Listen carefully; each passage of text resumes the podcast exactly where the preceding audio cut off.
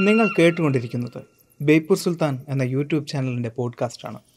ഇതിൽ പറയുന്ന കാര്യങ്ങൾ വിശ്വസിക്കാതിരിക്കാൻ നിങ്ങളുടെ കഴിവിന്റെ പരമാവധി നിങ്ങൾ ശ്രമിച്ചുകൊണ്ടേയിരിക്കുക. ആ ശ്രമത്തെ ഞാൻ തോൽപ്പിച്ചുകൊണ്ടേയിരിക്കും. പോഡ്കാസ്റ്റ് ഇഷ്ടമായാൽ ബേപ്പൂർ സുൽത്താൻ എന്ന യൂട്യൂബ് ചാനൽ സബ്സ്ക്രൈബ് ചെയ്യുമെന്ന് പ്രതീക്ഷിക്കുന്നു. ഈ ലോകം അവസാനിക്കുമോ? അത്തരം പ്രവചനങ്ങളിൽ നിങ്ങൾ ആരെങ്കിലും വിശ്വസിക്കുന്നുണ്ടോ? മതപരമായും ശാസ്ത്രീയമായും ഇത്തരം ഒരുപാട് പ്രവചനങ്ങൾ സംഭവിക്കുന്നുണ്ട്. തുടക്കത്തിൽ ഇത്തരം പ്രവചനങ്ങൾക്ക് ഭീതി വരുത്താൻ സാധിച്ചിരുന്നുവെങ്കിലും ഇന്ന് പ്രവചനം എന്ന വാക്ക് കേൾക്കുമ്പോൾ തന്നെ പലർക്കും ചിരിയാണ് വരാറുള്ളത്. വർഷാവർഷം പൊന്തി വരുന്ന ഇത്തരം ലോകാവസാന പ്രവചനങ്ങൾ നമ്മൾ ആസ്വദിക്കാറുമുണ്ട്.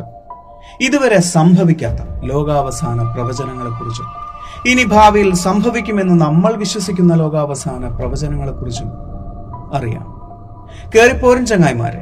ബേപ്പൂർ സുൽത്താന്റെ ദുനിയാവിലേക്ക്.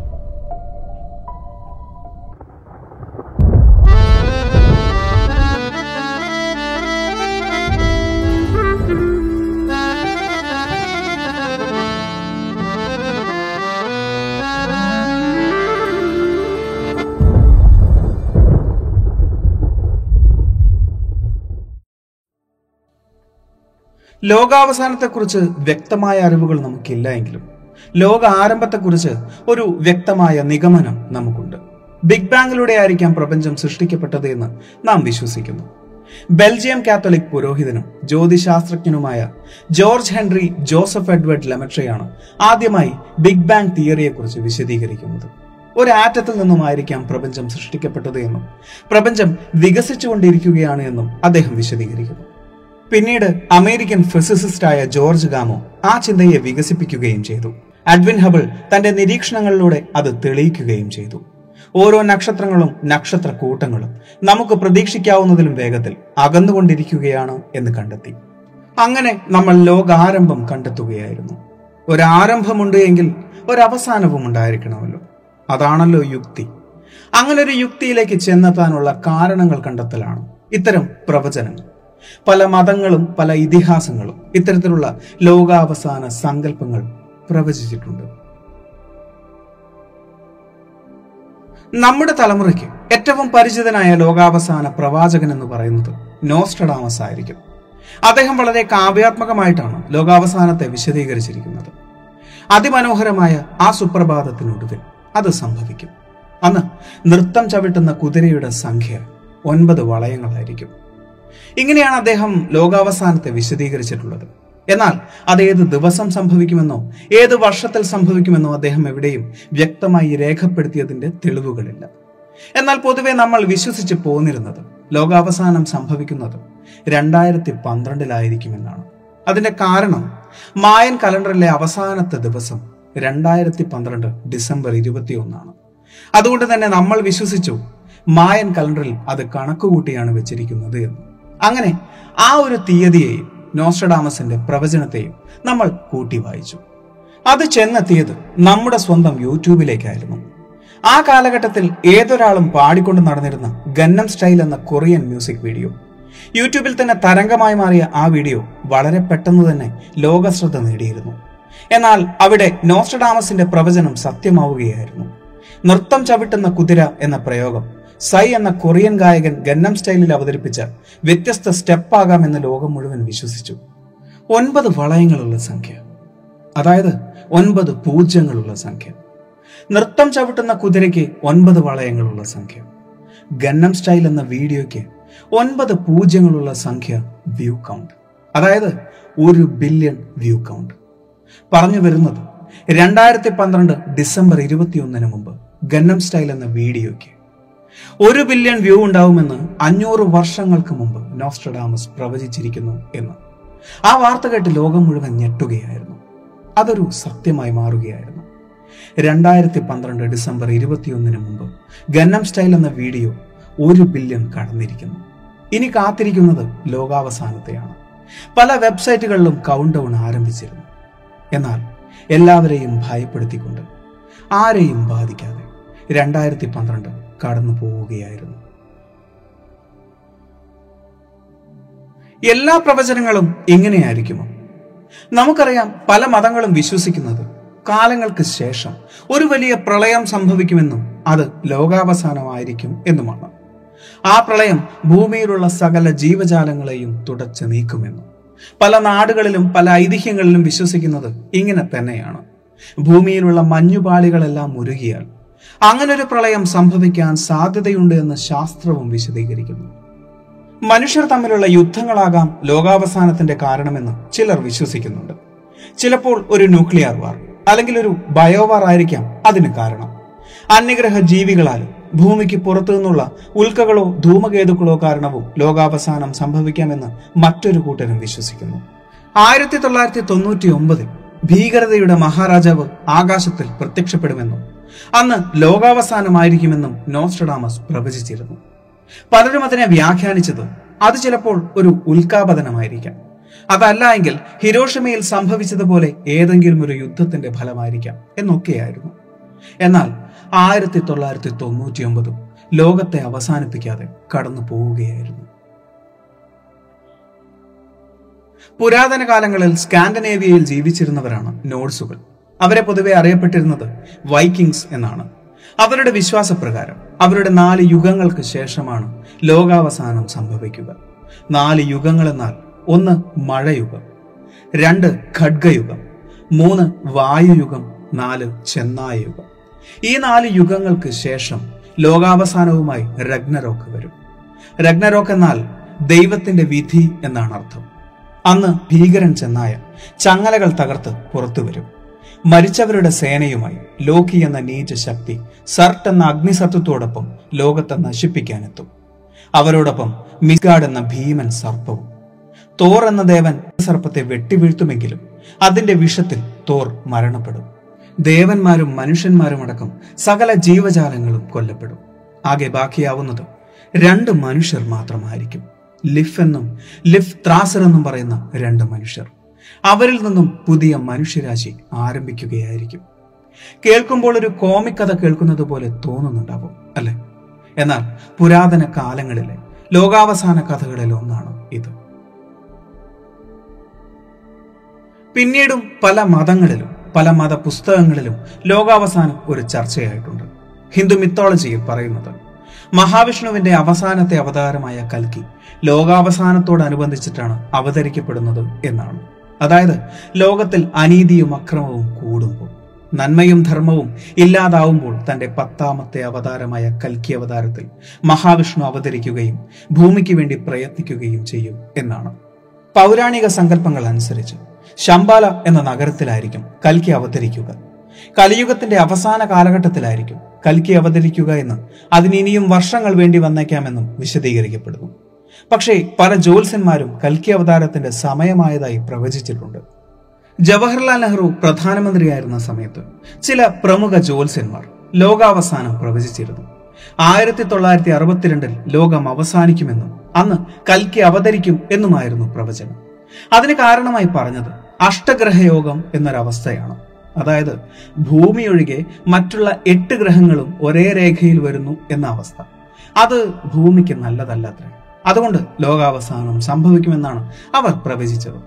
എന്നാൽ ആയിരത്തി തൊള്ളായിരത്തി അറുപത്തിരണ്ടിൽ ലോകം അവസാനിച്ചില്ല കൽക്കി അവതരിച്ചില്ല. പിന്നീടും അവർ പ്രവചിച്ചു ആയിരത്തി തൊള്ളായിരത്തി എൺപത്തിരണ്ടിൽ അന്നും അഷ്ടഗ്രഹയോഗം തന്നെയായിരുന്നു. പക്ഷേ അന്നും ലോകം അവസാനിച്ചില്ല കൽക്കി അവതരിച്ചില്ല. പിന്നീടും അഷ്ടഗ്രഹയോഗം സംഭവിച്ചത് രണ്ടായിരത്തി രണ്ടിലാണ് അന്നും കൽക്കി അവതരിച്ചില്ല ലോകം അവസാനിച്ചില്ല. ഇനിയും രണ്ടായിരത്തി ഇരുപത്തിരണ്ടിൽ ഒരു അഷ്ടഗ്രഹയോഗം വരുന്നുണ്ട്. പക്ഷെ അന്ന് കൽക്കി അവതരിക്കുമെന്നോ ലോകം അവസാനിക്കുമെന്നോ ആരെങ്കിലും പ്രവചിച്ചതായി ഞാൻ അറിയില്ല.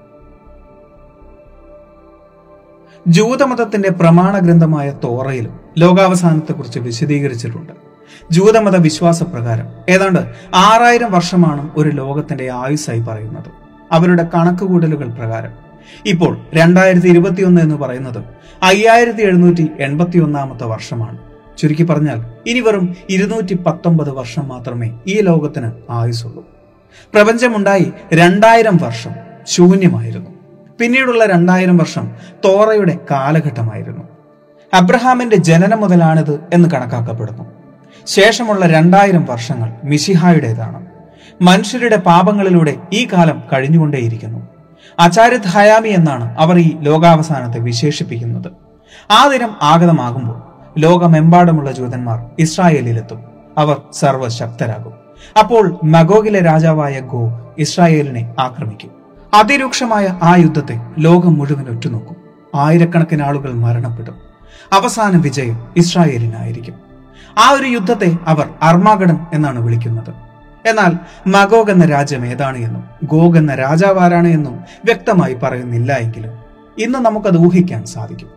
ആറായിരം വർഷങ്ങൾക്ക് ശേഷം ദൈവം അവതരിക്കുമെന്നും അവിശ്വാസികൾക്ക് മരണം സമ്മാനിക്കുമെന്നും വിശ്വാസികൾക്ക് പുതുജീവൻ നൽകി പുതിയൊരു ലോകം തീർക്കുമെന്നും അവർ വിശ്വസിക്കുന്നു.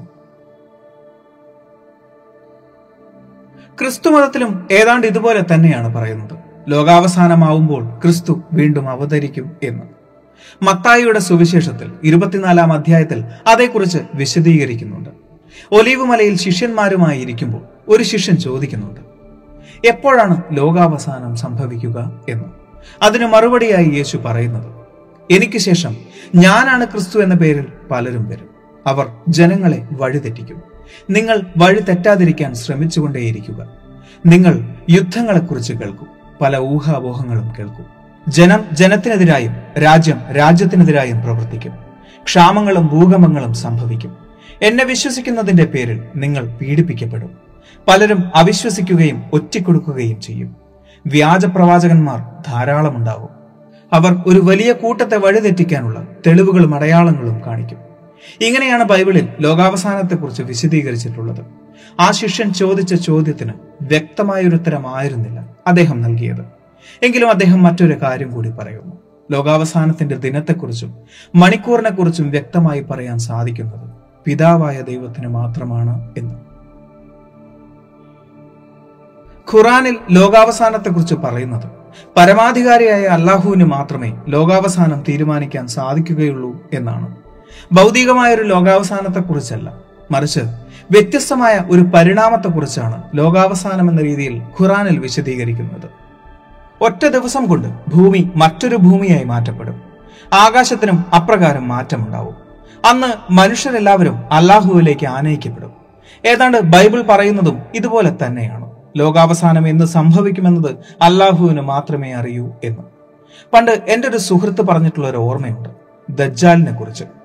ഖുറാനിൽ എവിടെയെങ്കിലും അങ്ങനെ പറഞ്ഞിട്ടുണ്ടോ എന്നത് എനിക്കറിയില്ല എവിടെയോ ചങ്ങലക്കിട്ട ഒറ്റ കണ്ണുള്ള ഒരു സത്വമാണ് ദജ്ജാൽ. അത് അതിന്റെ നാവ് കൊണ്ട് അതിനെ കെട്ടിയിട്ട ചങ്ങലയുടെ കണ്ണി നക്കിക്കൊണ്ടേയിരിക്കുകയാണ് ഏഴ് ദിവസം കൊണ്ട് ആ കണ്ണി അതിനെ നക്കി നക്കി അലിയിപ്പിക്കാൻ സാധിക്കും. ഏതെങ്കിലും ഒരു വെള്ളിയാഴ്ച ഒരു മുസൽമാൻ പള്ളിയിൽ പോയാൽ ആ കണ്ണി പഴയതുപോലെയാവും. പള്ളിയിൽ പോയിട്ടില്ല എങ്കിൽ ആ കണ്ണി പൊട്ടിച്ച് ആ ഭീകര സ്വത്വം ലോകത്തെ അവസാനിപ്പിക്കും. ചിലപ്പോൾ എല്ലാ വെള്ളിയാഴ്ചകളിലും പള്ളിയിൽ പോകാൻ വേണ്ടി ഏതെങ്കിലും ഒരു ഉസ്താദ് കണ്ടുപിടിച്ച ഒരു കഥയായിരിക്കാം ഇത് എങ്കിലും പലരെ സംബന്ധിച്ചും അവരുടെ ലോകാവസാനം അങ്ങനെയാണ്. മേൽപ്പറഞ്ഞ പ്രവചനങ്ങളൊന്നും തന്നെ ഇതുവരെ സംഭവിച്ചിട്ടില്ല. എന്നാൽ അതിന്റെ അർത്ഥം നമ്മുടെ ലോകം അവസാനിക്കില്ല എന്നാണോ? അങ്ങനെയല്ല. ഒരുപാട് കാരണങ്ങൾ കൊണ്ട് നമ്മുടെ ലോകം അവസാനിക്കാമെന്ന് ശാസ്ത്രം തന്നെ വിശദീകരിക്കുന്നു. നേരത്തെ പറഞ്ഞ ഉൽക്കകൾക്കും അന്യഗ്രഹ ജീവികൾക്കും യുദ്ധങ്ങൾക്കും പുറമെ മറ്റ് ചില കാരണങ്ങൾ.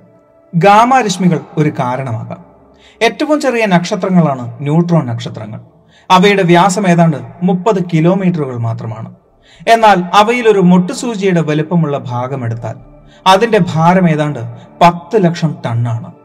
കറങ്ങിക്കൊണ്ടിരിക്കുന്ന അവയിൽ നിന്നും കൊടും ചൂടുള്ള പ്രകാശരശ്മികൾ പുറത്തു വരാറുണ്ട്. ഇവയിൽ നിന്നും അത്യധികം ഊർജമുള്ള ഗാമാരശ്മികളും പ്രവഹിക്കാറുണ്ട്. സൂര്യനേക്കാൾ കോടിക്കണക്കിന് ഇരട്ടി ചൂടായിരിക്കാം ഗാമാരശ്മികൾക്ക് എന്ന് പഠനങ്ങൾ പറയുന്നു. ഇത് ഭൂമിയുടെ അന്തരീക്ഷത്തിലേക്ക് കടന്നാൽ അതിന് ഓസോൺ പാളി തകർക്കാൻ സാധിക്കും. അതിന് സമുദ്രത്തിന്റെ അടിത്തട്ടിലുള്ള സസ്യങ്ങളെ തകർക്കാൻ സാധിക്കും. അതിന് അന്തരീക്ഷത്തിലെ ഓക്സിജൻ തകർക്കാൻ സാധിക്കും. അതുവഴി ഭൂമിയിലെ ജീവജാലങ്ങളെ തന്നെ ഇല്ലാതാക്കാൻ സാധിക്കും. ഇതുവരെ കണ്ടെത്തിയ ഗാമാരശ്മികൾ ഭൂമിയിൽ നിന്നും ഒരുപാട് അകലെയാണ് എങ്കിലും ചിലപ്പോൾ ഭാവിയിൽ ലോകത്തെ അവസാനിപ്പിക്കാൻ അതിന് സാധിക്കും. തമോകർത്തങ്ങൾ ലോകാവസാനത്തിന് കാരണമാകുമോ? പലപ്പോഴും നമ്മൾ അങ്ങനെ ചിന്തിച്ചിട്ടുണ്ടാവാം. നമ്മുടെ ക്ഷീരപഥത്തിൽ തന്നെ ഏതാണ്ട് ഒരു കോടിയിൽ കൂടുതൽ തമോകർത്തങ്ങളുണ്ട് എന്നാണ് ശാസ്ത്രം പറയുന്നത്. അങ്ങനെ ഒരു തമോകർത്തം നമുക്ക് നേരെ വന്നാലോ അവിടെ ലോകാവസാനം സംഭവിക്കില്ലേ? നമ്മുടെ സമീപ ഭാവിയിൽ അങ്ങനൊന്നും സംഭവിക്കില്ല എന്നാണ് ശാസ്ത്രം പറയുന്നത് എങ്കിലും തമോകർത്തങ്ങൾക്ക് മറ്റു ചില അപകടങ്ങൾ സൃഷ്ടിപ്പിക്കാൻ സാധിക്കും. അതായത് അവയ്ക്ക് ഏതെങ്കിലും വസ്തുവിന്റെയോ ഗ്രഹത്തിന്റെയോ സഞ്ചാരപഥത്തെ സ്വാധീനിക്കാനും അവയെ വഴിതിരിച്ചു വിടാനും സാധിക്കും. അങ്ങനെ ഒന്ന് സംഭവിച്ചാൽ അത് ചിലപ്പോൾ ഭൂമിയെ ബാധിക്കുന്നത് വലിയ മാറ്റങ്ങളായിട്ടായിരിക്കാം. അങ്ങനെ സംഭവിച്ചാൽ ചിലപ്പോൾ ലോകാവസാനം സംഭവിക്കാനും സാധ്യതയുണ്ട്. ലോകം അവസാനിക്കാൻ ഇതുപോലെ ശാസ്ത്രീയമായ നൂറുകണക്കിന് കാരണങ്ങളുണ്ട്. പിന്നെന്തിനാണ് നമ്മൾ അശാസ്ത്രീയമായ കാരണങ്ങൾക്ക് പിറകെ പോകുന്നത്? ഈ പറഞ്ഞവയെല്ലാം ഒരുപാട് അകലെയുള്ള കാരണങ്ങളാണ് എങ്കിൽ നമുക്ക് തൊട്ടടുത്ത് തന്നെ മറ്റൊരു കാരണക്കാരനുണ്ട്. നമ്മുടെ സ്വന്തം സൂര്യൻ. നമ്മുടെ സൂര്യനിൽ നിന്നും ഒരു ചെറിയ സോളാർ ഫ്ലെയർ ഭൂമിയിലേക്ക് അടിച്ചാൽ തീരാവുന്നതേ ഉള്ളൂ നമ്മുടെ ലോകം. അതേതാണ്ട് ലക്ഷക്കണക്കിന് ഹൈഡ്രജൻ ബോംബുകൾ ഒന്നിച്ചു പൊട്ടുന്നതിന് തുല്യമായിരിക്കും. നമ്മുടെ ലോകം അവിടെ അവസാനിക്കും. ഇന്നല്ലെങ്കിൽ നാളെ ചിലപ്പോൾ അത് സംഭവിക്കും. ഈ ഒരു വീഡിയോ നിങ്ങൾക്ക് ഇഷ്ടമായി എന്ന് വിചാരിക്കുന്നു. സുൽത്താൻ എപ്പോഴും പറയുന്നത് പോലെ സബ്സ്ക്രൈബുകൾ കൂമ്പാരമാകുമ്പോൾ പരിപാടി ഗംഭീരമാകും അതുകൊണ്ട് സബ്